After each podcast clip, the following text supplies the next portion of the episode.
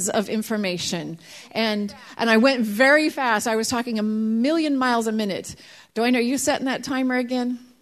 Okay, set it for 725, and I know that that's my first close. He, and I see last week I thought he was going to do it at 25 after and then at 7:30. So I was waiting for the 7:30 beep and it never happened. And I was just going to go until it happened and it didn't happen. So I went till 7:35. So anyway, yes, that clock back there needs to be a little bit bigger, don't you think? It's a little big, but not very big. It needs to be bigger. Like right there. Okay, well, let's get started here tonight because we got some really fun stuff to get through. Amen? How many of you are enjoying this, uh, learning about uh, those first couple chapters in Genesis? Basically, people of God, if we can't believe the first few chapters of Genesis, and if we don't get it and if we don't understand it, how are we going to get the last 10 chapters of the Bible? Because these first 10 chapters, as I've said every week, are the most hotly contested chapters in the Bible. And these are the, these first 10 chapters, 11 chapters are the, the biggest chapters that Christians themselves lay down and say and walk away from all across the world.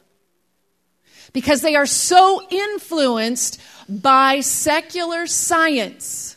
And they don't see how science and the Bible fit together. And so instead of requiring and seeing science through the Bible, what they do is they walk away from the Bible for the first 10 chapters and they rewrite it. Okay, so like the first chapter of Genesis, he talks about days. And so Christians start saying, well, a day is like a thousand years. So each one of those days is thousands of years. But this can't be true because God says over and over again, and it was evening, and then morning, and that was the first day, and then and there was evening. It's like he said it over and over again, like you're going to get this messed up. I don't want you to mess it up. It is truth. It is real. Don't mess it up. And every time a number is corresponded with a day, it is one 24 hour period of time. The day 25th or the sixth day or something like that. When you talk about the day without a number, then it can be an era, like back in the day. Then people in the uh, Christian say, okay, yeah, yeah, it's a day, but there's a bajillion year gap between each day. That's how they get around, you know, believing in evolution. Is that, yep, God did it, did that in a day, but then there was a whole billion years, and then day two. And that's the gap theory God in the gaps. Okay? So once again, people are leaving the, the true meaning of those first chapters of Genesis to adjust to work it so that it works with what the world is talking about today. But how many of you know that that never happen, never works? The question is, it's when do those people jump back on the wagon and start believing the Bible? Chapter 12? How about you know, somewhere in Acts, hopefully. By the time you hit Acts, you're back on the bus, you know. Who knows when they're going to get back on the bus? It is a very, very difficult. Then you start thinking that everything's allegorical. Then you start thinking everything's not quite right. Do you understand what I'm saying? So, me personally, okay, just me, I believe it. I believe it. I need to serve a God that can create the world in six days. If he can't do it in six days, then how is he going to recreate me in my lifetime? How is he going to make me be something? How is he going to heal cancer? How is he going to do all these things? If he can't do what he says he did in the first chapter of Genesis, then how is he going to like fix me? I need a supernatural God. I don't need a God that has to do it naturally over billions of years. It will be a long life if I have to wait billions of years for me to evolve. I don't want to evolve. I want miracles. I need miracles. How many of you are with me? Okie doke. I knew you were all here. Okay, doubt. Let's talk a little bit about doubt very, very quickly. Every, I'm reading this book to Sterling now. This is another good book I've gotten. We're just blowing through the books at home. And uh, we, I love this book. Get this book. If you've got teenagers, read this book to them. Doubt. What are you going to believe? Are you going to believe what, what the culture is telling us? Or are you going to believe what the Bible says? Every single belief, every single philosophy, everything that means anything in life requires faith. How many of you know that? One plus one is two. There's no faith there. But that doesn't change my life. That doesn't give me meaning. The things that give meaning to life, you can't prove. There's an element of doubt in any answer about the meaning of life. The Muslims have doubt. They have to have a huge leap, leap of faith. The atheists have to have a huge leap of faith. Hey, let me just tell you something. If it's a difference between believing in God, living my life, believing in God, or not believing in God, I think it's a better bet to believe in God and die and find out there wasn't one than to not believe in God and die and find out there was one. I think I'm going to be on the better side of things because even if I believe there's a God and there isn't, I will guarantee you my life will be a lot easier and better than if I don't. So I think, bottom line, Christians get a better shake out of the whole thing. Don't you think? Okay, I'm not going to read the book. I'm running out of time. Okay, so leap of faith. Y'all got me on that, right? Pull out your piece of paper uh, that I've given you today. Do you see it? Okay, so let's, where's mine? I know I had one here somewhere. You know me and my mess. Here it is. Okay, on the back of your piece of paper, I gave you a biblical uh, timeline because I wanted you to see this. I want you to see chronologically how everything lays out in the Bible. We don't know when creation happened, right? Everybody say, I don't know. I don't know. Say, I don't know. Nobody was there to, to do, oh, hey, does anybody not have papers? Because Kaylee just ran to get some, and she just gave them all away. We need more papers. I was wondering why everybody stood up and walked out when I talked about getting the paper. They all went, Pfft. so, um, okay, so we don't know when creation happened, amen? But we do believe throughout the, um, the uh, genealogy chapters, we, we can start ticking time from the fall. Okay? So, who, who knows what the fall is? October? November ish? Yes, no? Okay, what's the fall? What'd they do? They disobeyed God. Satan came to them, and what was the first words recorded in the Bible that Satan said? Did God really say? Did God really say? I want to propose to you that that was not the first time he asked Eve that. Because if that's the first time the serpent approached Eve, I think the line would have gone, This serpent came up, she turned around and screamed and said, What are you? You know, I, there was none of that. It was a pretty normal occurrence, it sounds to me. Like she just started talking to it. Don't you think that sounds like it's kind of like sh- this? She's seen this thing before. She had no fear. Now remember, what's true love? Chosen love is true love. God wanted true love from his people. So Adam and Eve had to have something to choose between. So there had to be times and places where the serpent would come to Adam and Eve and they would say, No, I choose God. And that was true love. One time, the, and I'm just bringing that to you, people. I'm not saying that's in the Bible. It's not necessarily in the Bible, but it's implied in the Bible, and a lot of commentators believe that. That this conversation in, in Genesis 3 was not the first time. So Satan comes, they fall. For at the first time, the first time they say, you know, I don't know if God did really say. Maybe he didn't. That fruit looks kind of good and it's beautiful and I'm kind of hungry. And maybe, just maybe, and maybe God didn't say. And how many of you ever have had that wavering? in your life. Every time you waver, go back to God and what God said.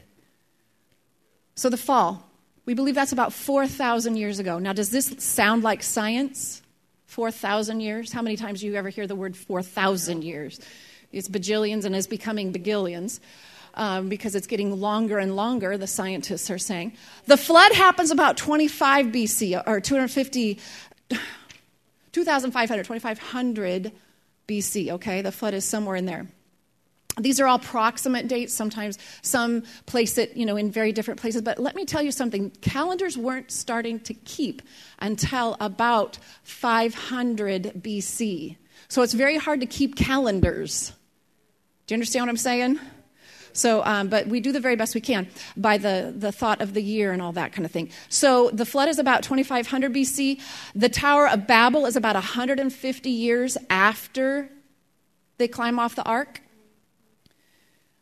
About 300 years later, Abram is born. Noah knows Abram. Noah, Noah could have met and talked with. It's very likely that Abram and Noah spoke to one another. Okay? Very interesting if you get the time frames put down. Then, um, about a hundred years later, Joseph is sold into Egypt into slavery. Then you got Moses coming after 400 years of slavery. Then you got judges ruling over Israel. Then you got the kings ruling over Israel. Then you get Israel exiled. Nehemiah, see how these, these kind of run down? Daniel hits about 500, right in the 500s in there. Um, Rome takes over Jerusalem at about 63 BC, crucifixions 33 AD, the destruction of the temple, and then the Israeli state in 1948. Now that's kind of a rundown. So now I'm going to talk to you a little bit about how does, you know, I, I just kind of got carried away, let's just say that. We're going to go back up to those early years, though, but I want you to see how things play out. Because a lot of times Christians are kind of confused. Well, where does the kings come in? When does Israel become something? You know, how does this all work out? We're not going to be able to get that far because I'm only going to do Genesis. Genesis takes us through Abraham, Isaac, and Jacob, and then we're done. Okay? But I wanted you to kind of see how the rest of the Bible lays out. Does that help you at all a little bit right there? Okay, so let's talk about, so that's kind of the, the basic gist of everything. So let's kind of go through a little bit more of uh, a little bit more of kind of where things are at as far as where we sit right now. We've got so we've got the fall, right? Then we have the flood, right? And who comes off the ark? Noah. Oopsie. Noah, right? And he has three sons. Oops, has. Ham, Shem, and Japheth right? And then they have this situation. Remember this situation? Somebody read their Bible because I don't have time to talk about the situation, but it's a situation. All right? It's a problem. And uh, with Mr. Noah, who is considered one of the most righteous men on earth. How many of you all know that even righteous men fall? Is that a terrible thing? It's a sad thing, but it's a fact. So we'll leave it at that. So, out of that uh, terrible moment, that situation, we have a couple of speaking or prophecies over these three who are going to now become the lineage of the entire earth. What do they say about Ham? Well, okay, before that, hold on just a minute. Let me, let's talk about their kids and what countries are going to come out of their kids. Okay, one thing I want you to remember is that out of Ham comes Egypt. He has numerous sons, he has about five sons. Egypt, Africa, Libya, oopsie, all that kind of area, that whole area. Coming out of Shem comes the Semitic people. Everybody say Semitic. Those would be Arabs, Armenians, and I'm just giving you a very short list, Israelites, and there's more. Out of and what is the prophecy that's spoken over Shem? Oh, we're not doing that yet. We're doing this, the countries, right? Never mind. Okay, Japheth. Who comes out of Japheth? Europe? E U R O P E. So all of Europe, Russia, Asia, and the Americas.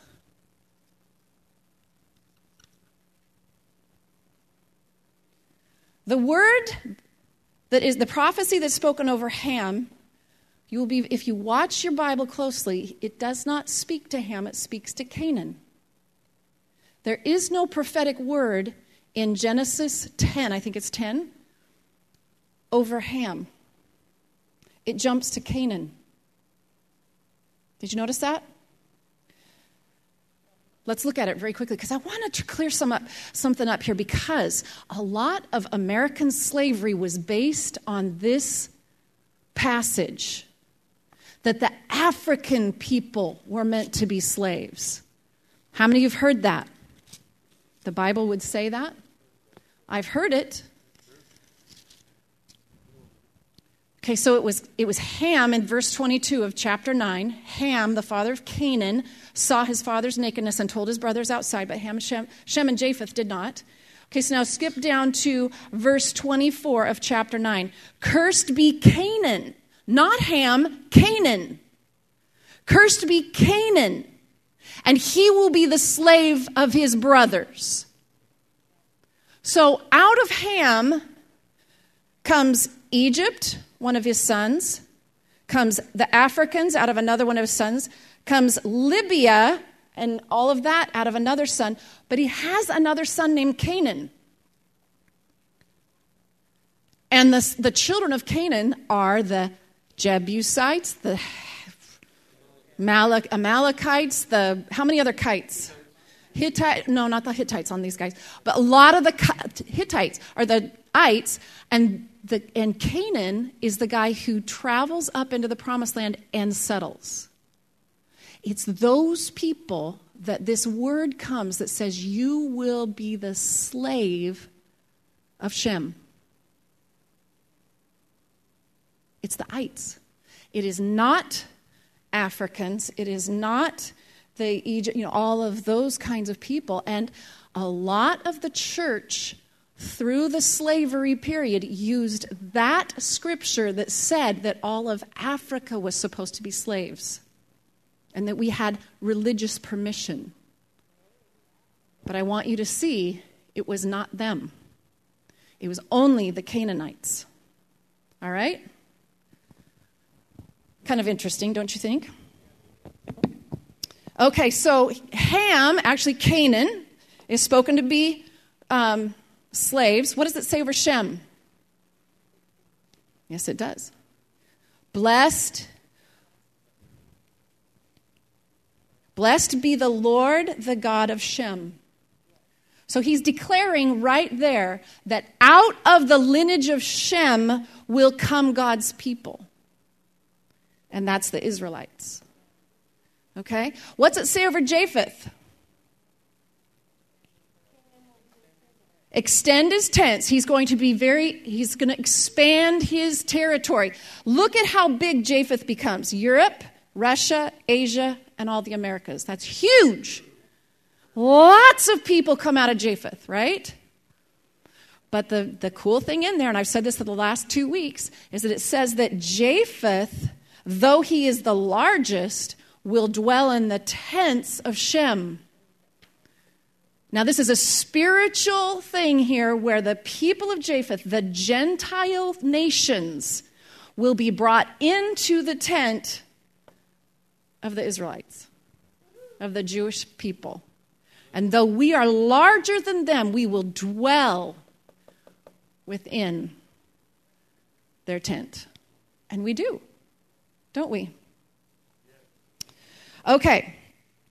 So after we, we get through the chapter 10 there, I believe it's 10 that has all of the um, table of the nations and all that. In the middle of the table of nations, there's an interesting statement on chapter, uh, chapter 10, verse 8. It says, Cush will be the father of Nimrod. Remember we talked a little bit about Nimrod? So we got Nimrod coming out of Ham. He comes out of Cush, who is the father of Libya, actually. So we get a, we get a guy named Nimrod. Everybody say Nimrod. And we all decided we are not going to uh, name our children Nimrod. I did not name any of my children Nimrod. I hope none of my grandkids will be named Nimrod. And we know that the name Nimrod means what? No. It says that he was a mighty hunter, but do you remember from last week what the, his name means? Rebel. It means to rebel. Okay? Now, the scripture that you have in your Bible about Nimrod is not well translated. If you read that scripture about Nimrod, you're going to think that, oh, wow, he was a cool dude. He was a mighty hunter before the face of the Lord, right? That's what it says. And people would say, oh, you're like Nimrod, a mighty hunter before the face of the Lord, right? What Nimrod really was, and if I can read to you some of the writings, um, how, how many of you guys know Josephus? Nimrod was a rebel. And at this point is where we start hearing about turning away from God again. Chapter 10, verse 8 said, Cush had, is the father of Nimrod who grew to be a mighty warrior in the earth, and he was a mighty hunter before the Lord. And that is why, like a Nimrod, uh, like Nimrod, a mighty hunter before the Lord, the first centers of his kingdom were Babylon, Erech, Akkad, and Calneh in Shinar, the plain of Shinar. From that land he went to Assyria and he built Nineveh, Rehoboth, Ir, Ur, Calah, and Resen, which is between Nineveh and Calah. That is a great city. So what we know is that Nimrod first travels, if you look on your little map there, he travels over to the plain of Shinar and builds four cities. And the first city he builds is what? Babylon. Babylon, first city known to be built. And then he builds a bunch of other cities. And that whole area, there's a city named Babylon, but then there's going to be a kingdom named Babylon as well. Nimrod is the first man to build a kingdom of this world. Nimrod is the first man that sets himself up over men, other people, other humans. Never before this time is there a man who is said to be placed over. This man became a very mean man. He, he ruled over people and he set up the first kingdom of this world Nimrod. Josephus said, Now it was Nimrod who excited all of the people to such an affront and contempt of God. He was the grandson of Ham, the son of Noah, a bold man of great strength of hand. He persuaded them not to ascribe to God. If it were through his means, they were happy, but to believe that it was their own courage which procured that happiness. He also gra- gradually changed the government into tyranny, seeing no other way of turning men away from the fear of God, but to bring them into a constant dependence upon his own power. He also said that he would bring revenge upon God if he, had should, if he should have a mind to drown the world again, for he would build a tower too high for the waters to be able to reach, and that he would avenge himself on God for destroying their forefathers. This is Nimrod. There are many, many other writings outside of the Bible. That was Josephus who write about this man, and it's not a pretty scene. But I need you to see that he starts the first world kingdom of Babylon plus other cities, and he starts the Babylonian Empire, which sits on the plain of Shinar. Then he goes north and he builds the Assyrian Empire, with the main city being Nineveh. How many of you know what Nineveh is? Who goes to Nineveh? Jonah. Jonah's the book of Jonah happens during this time frame. These people all become extremely pagan and they turn away from God. So, where is the first civilized city in the Bible? Babylon. It's all in the Babylonian Empire, which is called Mesopotamia now. Okay? Let's talk a little bit about Babel. Babel comes in in chapter 11. Babel, the word Babel means gate to the gods, first kingdom of this world. And if I could t- remind you that in uh, Revelation 18, what is the last kingdom of this world to fall? Babylon. Beginning of the Bible, the end of the Bible. When Babylon falls, God can renew his kingdom on earth. Huge. Absolutely huge. This whole concept of Babylon, of what Babylon is, very, very huge. It would take a couple of nights actually to really delve into that. But let me tell you what we know about the city of Babylon. Uh, Nimrod, uh, meaning rebel, who was told to go out and fill the earth, gathered men in Babylon and said, We're not going to fill the earth. We're going to stick right here. We're going to make a name for ourselves because we don't want to get scattered across the earth. So as you read through chapter 11, that's what you're going to see. And wherever man gathers, the demonic gathers as well. Because the demonic is looking for humanity to dwell within. This was one of the reasons why God didn't want humanity to gather. He wanted them to scatter and to fill and to stay, um, stay filling and moving out and carrying the word of God and carrying the knowledge of this flood and, and just going all over the earth. But they said, oh no, we're going to stay together because we're going to make a name for ourselves. Did you know that when they were excavating the, the city of Babylon, they found bricks with people's names inscribed in them? And there is a huge area of absolute rubble of something that used to be very large laid to the ground. And on the bricks are inscribed names. We will make a name for ourselves. Did you know that all false religions in the world, and I know I'm speaking kind of boldly here, but I've read it in very, various places, all false religions originated in Babylon? Did you know that one of the main religions that they worshiped there in Babylon was called the moon god? Did you know that the moon god was known by a little crescent shaped moon? Did you know that? Let me explain to you a little bit about this. This is the most incredible. I heard a teaching on this and just about fell off my chair. The moon god. His name was Alila, and it became shortened to Allah. And it was worshipped in the Arabian Peninsula thousand, over a thousand years before the Muslims started. The moon god, he's not new. Did you know that Muhammad's father's name was Abdallah? No, Abd, A B E D A L L A. Shortened to Allah. Did you know that the crescent moon has been found all over Babylon? The worship of Allah and that whole religion has been going on for millennia. Many millennia. All false religions have come out of Babylon. Astrology came out of Babylon. In, the, in Revelation, it talks about Babylon as being the whore, the, the, the woman that has seduced all of humanity away from God. Did you know that Babylon was known for its gold. It was so rich and so opulent that even the bricks that were made, the walls were covered in gold. The first kingdom in Daniel's dreams that he was, or Nebuchadnezzar's dreams that talked about the four kingdoms of this world, the first one was a head of gold, and that one was Babylon, the one that Nebuchadnezzar uh, was reigning over, and that there were going to be three others Rome, Greece, Rome, and the Medes. I know those aren't in the right order.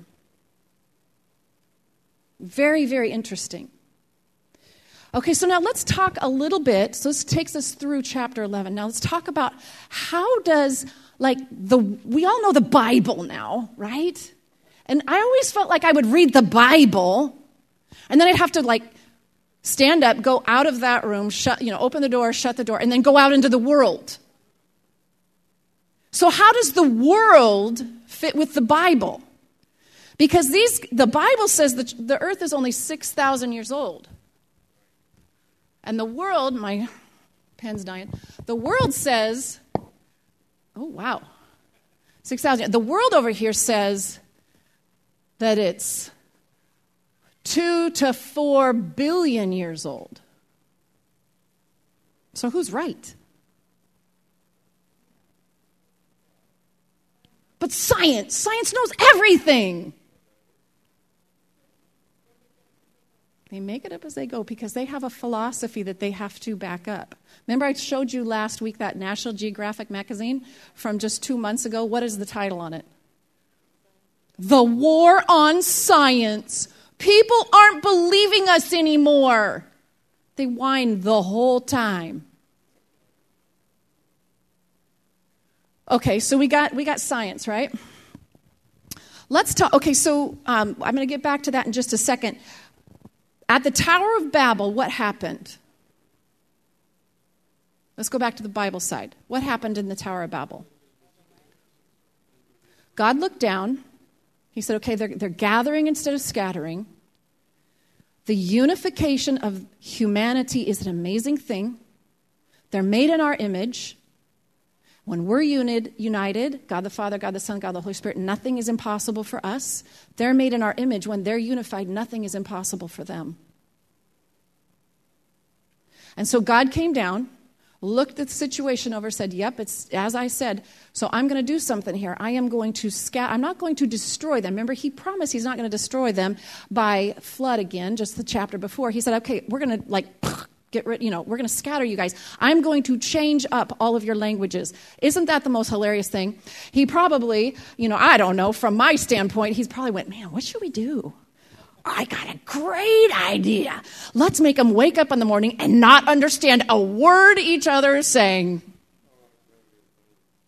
Now, those people, remember I told you last week, they didn't learn those languages, they just woke up speaking other languages. And so they were looking at each other like, What are you talking about? And remember last week I said, isn't it kind of like when you wake up next to your husband or your wife and you're like, what are you talking about? You're not making any sense, you know?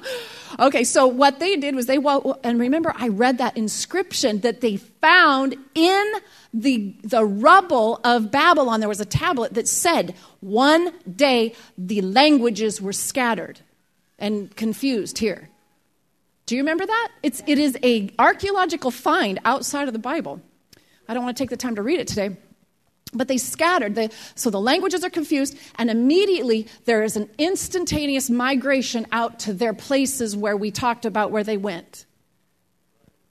Okay? So that is about 150 years after the flood. Bam.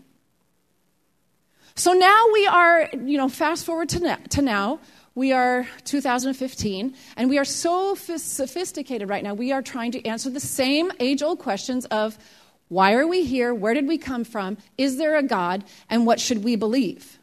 And many, many people got really sick and tired of believing in God. Unfortunately, the church, throughout the, the hundreds of years, weren't the best. We were fighting each other. We were literally killing each other across Europe. From the, during the 1400s, the 1500s, all over theology. What do you mean when saved, every, always saved? I don't believe that. We have a choice. I'm going to kill you. And they just killed and killed and killed. There was a 30, 30 year war once of just straight up fighting and shooting and killing anybody who didn't believe the way you believed. And then there was the Baptists, uh, you know, the Protestants didn't baptize their children until they were older, and the Catholics, you know, sprinkled them so then they would, they would drown each other. If the Catholics were in charge, they'd ground, ground, they would take you and drown you if you didn't baptize your children. I mean, come on. So by the 1800s, there's all these people who are just, they are so sick of religion. They're sick of the killing. And this thing called the Enlightenment happened. Now, remember last week I told you that in 1700s, if you opened up the Encyclopedia Britannica, it would tell you that the beginning of the earth world was creation, that there was a flood. In the 1700s, by the 1800s, that's erased and rewritten. And now they're saying hundreds and millions of years ago, something happened. Fact is, there's, there's um, scientists right now that are calling it a miracle. It's the Big Bang. It, it, it was, it was miraculous. They're using their own words against themselves.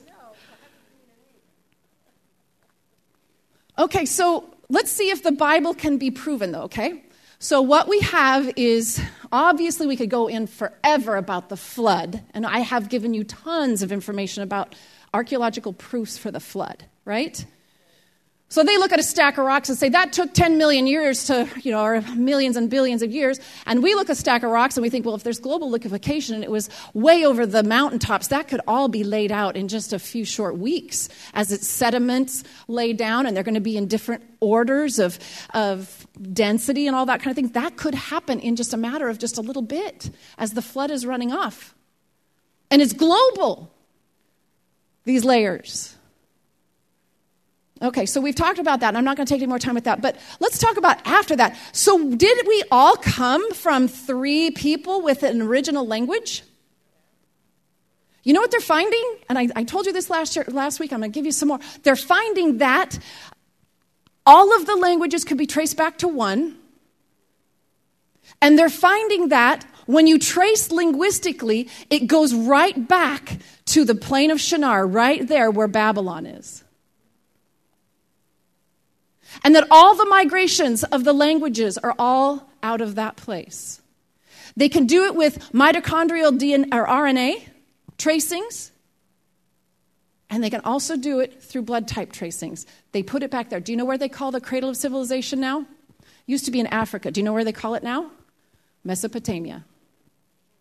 If you look up, if you Google on your phone or whatever, don't do it right now, but if you Google that most, the earliest civilization, it will tell you it's the Sumerians.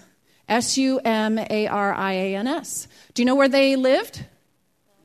Right in Babylon. So if you look on your little map, there's a little town there called Sumer. S U M E R. That's what they say is the first city. But really, what it was is the Sumerian people that lived in that area. That's right where Nimrod went and started his first city. The Bible and what they're finding in ancient civilization are exactly the same. If you read, okay, so the Mesopotamian people were not stupid. They had a language and they had written language and they wrote out on cuneiform tablets on, uh, with a cuneiform alphabet and they wrote on stone tablets and those stone tablets were like a brick and they baked them in the sun and they remarkably last. And when they have been excavating Babylon and some of these crazy old cities, they're finding entire libraries. Remember, I told you that last week. Entire libraries where they can go in now and they're, they're translating them out and they're learning about these people, and they were very smart. The earliest civilized, civilized people were very smart, they weren't dumb. Sumer, the Sumerians. Now, the Sumerians, when they read these things, there's a guy that started it all. His name's Gilgamesh. And when you compare the life of Gilgamesh and the life of Nimrod, they are almost exactly the same.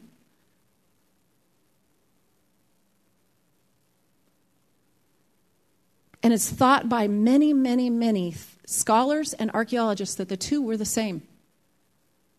And it's proven. It's very, very cool written. His story is told. And these people, they, they, they dispersed out of that very same area. I want you to see that if you look this up, you're not going to lose anything. Now, I kept thinking, okay, so if, how about like ancient Egypt? How long ago did that start? How, how long ago did, did India start? And what about China? You know, I'm sure that that's going to throw the Bible way off. Because I know those are really, really old, ancient civilizations, right? Everybody say old and ancient. Do you know where they? Okay, so if this, if um, look on your little piece of paper there, because if the flood is at about 2,500, they, uh, if you look up. And once again, there's dating is very, very difficult during this time frame. But if you look up and you Google Sumerian, the ancient, most ancient civilization, some places will give you like 6,000 BC, but not many. Most of them will put it right around 3,000 BC, right around in there. And when I, you know, once again, if it's a few hundred years off, we don't, they, I think they're off a little bit, not us. But it's in the ballpark. It's not bajillions of years. It's right in the ballpark. Did you know that Egypt started, what they are seeing is about 3100 BC? Did you know that India had its birth at about 2800 BC, China at 2000 BC, Israel at 15, the Greeks at 1000, right in the same ballpark. It works. It all works. These ancient civilizations are not that ancient. And they fit right in with the Bible timeline. You are not serving a dumb God that is really good for Sunday school, but you walk out and it doesn't connect with the rest of the world. Even though they want to say that man started, you know, like a million years ago. He didn't. The bones that they're finding and these, these men, these Neanderthal men, it doesn't work that way. Neanderthal men and modern man were found buried together, not millions of years apart. Okay, where does the Ice Age come in? Do you guys remember last week? Where does the Ice Age come in? The Ice Age comes in, and the fact that after the flood, there was so much volcanic activity that the oceans were believed to be 40 degrees hotter than they are today. How many of you have ever heard of the El Nino effect? And what happens around here with El Nino? Pouring down rain constantly. Guess what the temperature difference of the ocean for the El Nino effect is? Two to three degrees. We get that much change and shift in precipitation.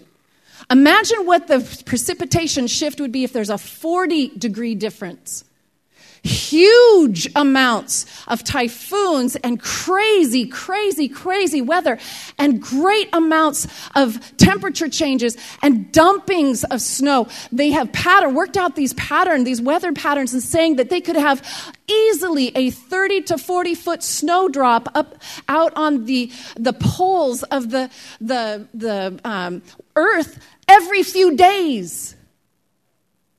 And if that was the case, you would end up with, it would only take about four to 500 years to build up the ice sheets that they say had during the ice age. Yes, there was an ice age. It's proven out there, and it happened right after the flood. Vast amounts. Then they're wondering, well, how did all the people get from here all the way over to America? Let me tell you something, people. If that much water is drawn out of the oceans and laid out in ice sheets, packed down over all those thousands of years or hundreds of years, the water level is going to drop significantly in the oceans and did you know that they have found many civilizations 30 to 40 to 50 feet below sea level, entire villages, and they can't figure out why? It's because all of the snow, all of the, you know what I mean? it's all on the in the ice, and it's not in the oceans. So there's a lower, lower sea level. Those ice sheets allowed for people to walk across the land bridge and get into America. And there was a great dispersal. People started getting on the move. So let's talk about dinosaurs. I promised you dinosaurs. Are you seeing this? Are you seeing that it all fits? Okay, dragons, it's coming. Okay, so it's coming. Shh. I get three seconds more because he's taking up my time. Okay, so as far as the dinosaurs are concerned, there's a huge fossil bed of huge, gigantic dinosaurs that was discovered and begun to be discovered in the 1800s. Prior to the 1800s, there was no term dinosaur. Did you know that?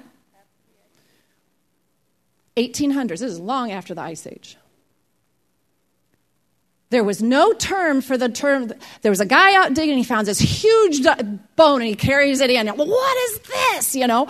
And so he lays it down there, like, ah, it's a dinosaur. And they called it a dinosaur from then on, basically.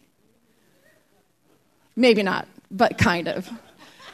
But basically, in the 1800s, they discovered all these fossils they were absolutely horrendously huge. They were buried all together. It was very, very interesting what they found. And the vast majority of all dinosaurs are found across North America at the same longitude. Think about that for a minute.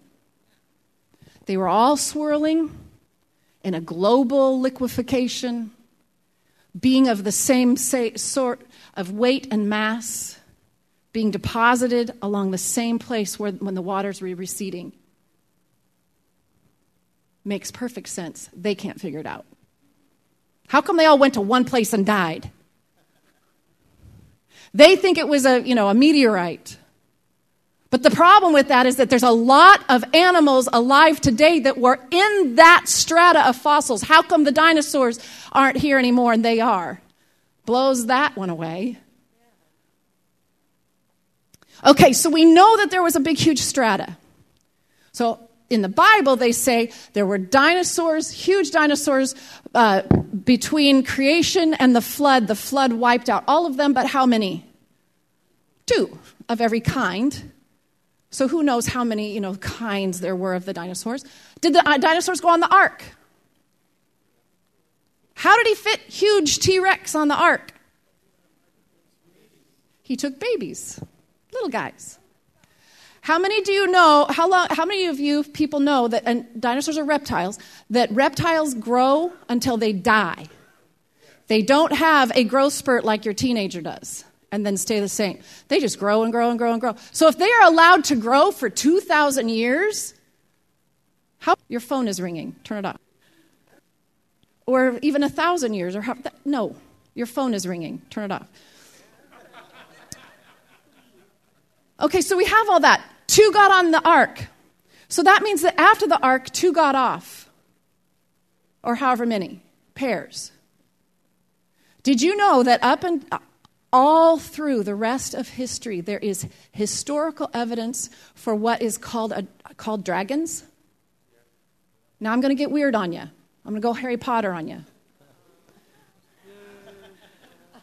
There, in every single culture, there are pictures, there are cave paintings, there's art of stegosauruses, of brontosauruses, of every different kind of dinosaur that we know. But they don't call them dinosaurs. Do you know what they call them?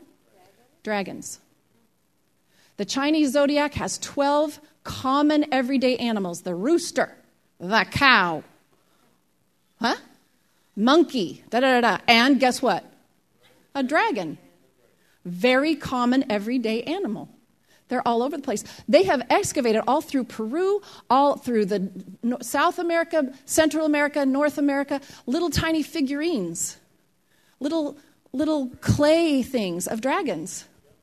They're on every single church everywhere. Did you know? Then, then we get into European history, I, the history of Ireland, the history of China. There are story after story after story of dragons. And did you know that quite often, in places where missionaries would go in, there would be, and I'm just, I'm not kidding you, there would be a dragon in the area that the people would be afraid of. And the bishops would be the ones that would rise up and go out and slay the dragon. And then the people were free from their fear. And they looked at that man and he said, Jesus, and they followed. There are more stories like that available. I can't give you all the specifics, but quite often it was the bishop or the missionary missionary that would go in and slay these lizard type dragons. I know I'm sounding really weird right now in your head, but I'm telling you the truth. Do you know what a gargoyle is? How that got started? Do you know what that is? That was that started in France, right outside of Paris, where there was a, um, a dragon outside of that city that was wreaking havoc to the, the whole area there. And the bishop took another guy with him and went out and killed that thing, that lizard, that, that crazy thing that was big and scary and was wreaking havoc, and took his head, brought it back to the cathedral, and put it up on the wall and said, You don't have to be afraid anymore.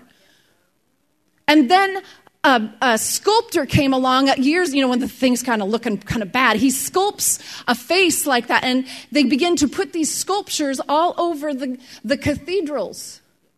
I'm not lying to you. It was the bishops. A lot of times, it was the main guys that would go out and slay the dragons. There have been, the dinosaurs have continued to live until just a few hundred years ago. How did they go extinct? Because they kept getting hunted and killed because they were predatory and dangerous. What do the men love to do? Hunt and kill. What do the women say?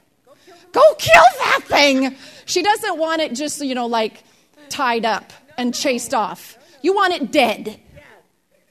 Okay, Jasmine, when we find a spider, it's like, oh, you don't just like flick it, you kill it because it's still there right? It'll get you later. Okay, but let's just talk about this dragon thing. Remember, I told you the last kingdom of this world to fall is going to be Babylon. What else is huge in Revelation? The dragon. When Satan, and I'm not saying that these dinosaurs were Satan, but I'm saying it has a spiritual meaning behind it. How did Satan appear first? What's the right word? Serpent. Do you know what a serpent is? In, in some respects, absolutely yes. A serpent was a snake like creature that had legs and arms. So it was think, it, the thought was that he walked upright. Okay? Serpents and dragons are the two terms that are used throughout history to describe these people.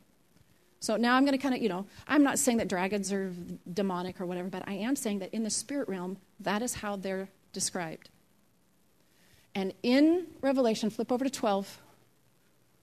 Revelation 12. Remember, I told you, who was it that quite often would go out and slay the dragons? Spiritual leaders of the town. Not always, but quite often. I know I'm sounding crazy, but I'm telling you the truth.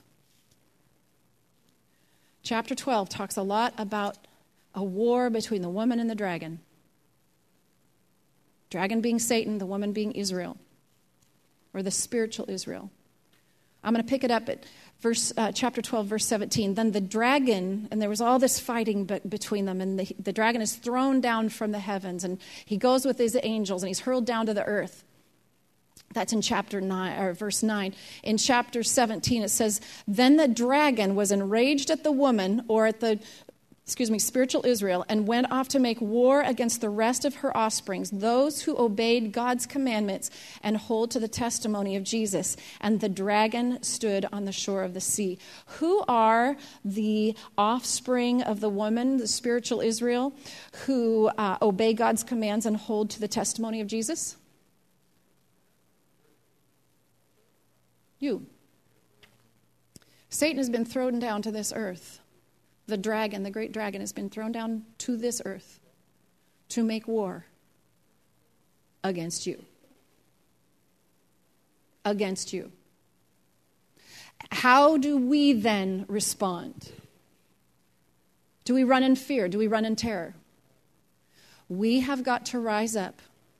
Every day, you and me, look around you right now and point to them right now. Put, point to the other person sitting next to you and say, You.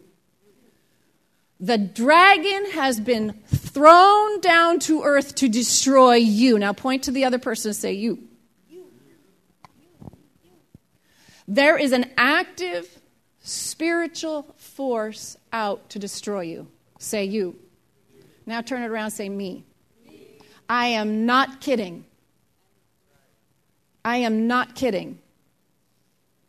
He means business. Any way he can possibly take you out, he will. Anybody feel the pressure of his fight against you? Raise your hand. So, how do we win? Verse 10. Now I heard a loud voice in heaven say, Now have come the salvation of the power of the kingdom of God and the authority of his Christ. For the accuser of our brethren, who accuses them before God day and night, has been hurled down, and they overcame him by the blood of the Lamb and the word of their testimony, and did not love their lives so much as to shrink from death. Therefore, for rejoice, you heavens, and you who dwell in them. But woe to the earth and the sea, because the devil has gone down to you. He is filled with fury because he knows his time is short. People of God, we've got to be the dragon slayers. We've got to rise up and be the dragon slayers. Are we going to run in fear like all of the peasants would back in those days and hide and shake and quake and worry and chew our nails? Or are we going to get out there and slay the dragon? Slay, I'm telling you, I'm calling you. You don't understand. You better rise up like right now and decide that you are going to be a dragon slayer, not a dragon runner. Because he's playing for keeps, and you better play for keeps too. Amen?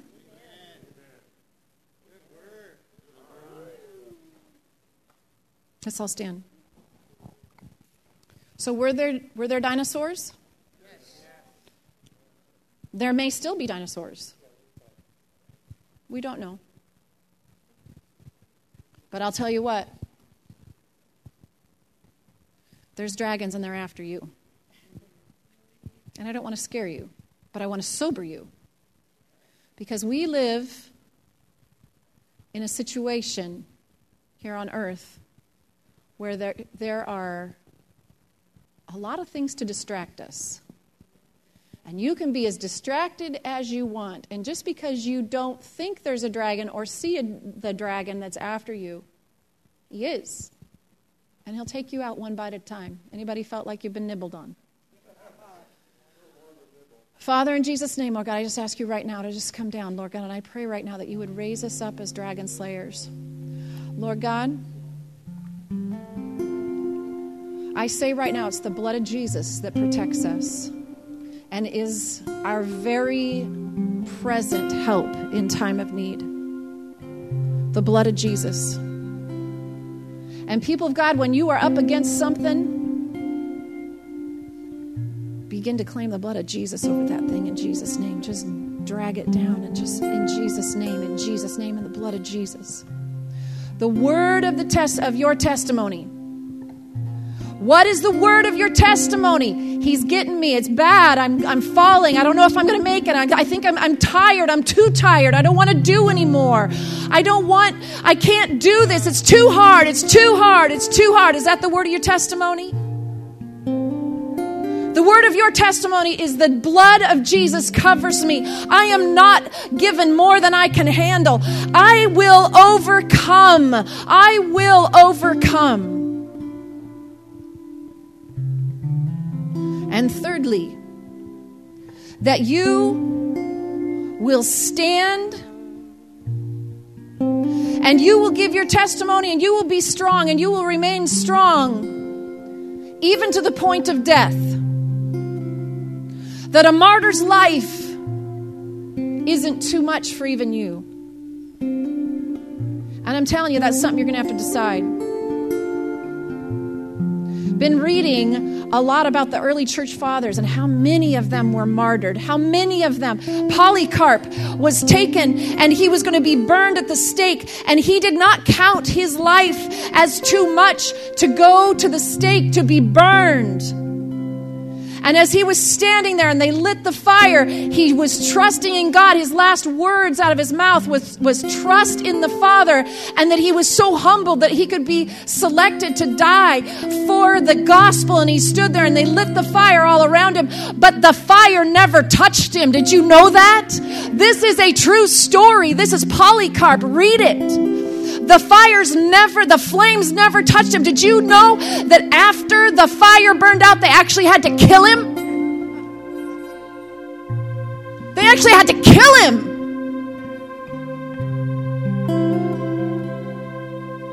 There's nothing to fear in this world, people.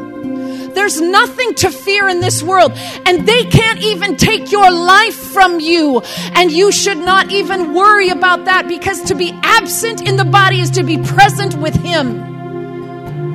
I want to change your mind, people of God. I want to change your mind. I want you to become people of God who are absolutely fearless. That you don't run from the dragon, but you run straight up into his face and you decapitate him. You take him down. What is it that you fear the most in life, people of God? What is it that you fear the most? God's given you dominion over everything that you fear. And if it's death, then you know what? If you get to know who God really is, He's stolen death even from the enemy. There's nothing to fear. Nothing to worry about, nothing to wonder about. And I would say when the dragon comes to you and said, Did God really say he was going to take care of you? Did God really say that he was going to cover you and take care of you? Did God really say it? You look him in the face and you say, Absolutely, and I'm going to say it too.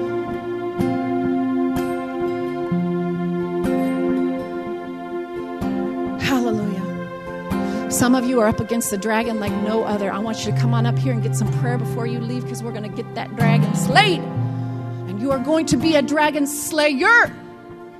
And the word of your testimony is going to line up with what God's saying. How many of us are saying stuff God's not ever saying? In Jesus' name.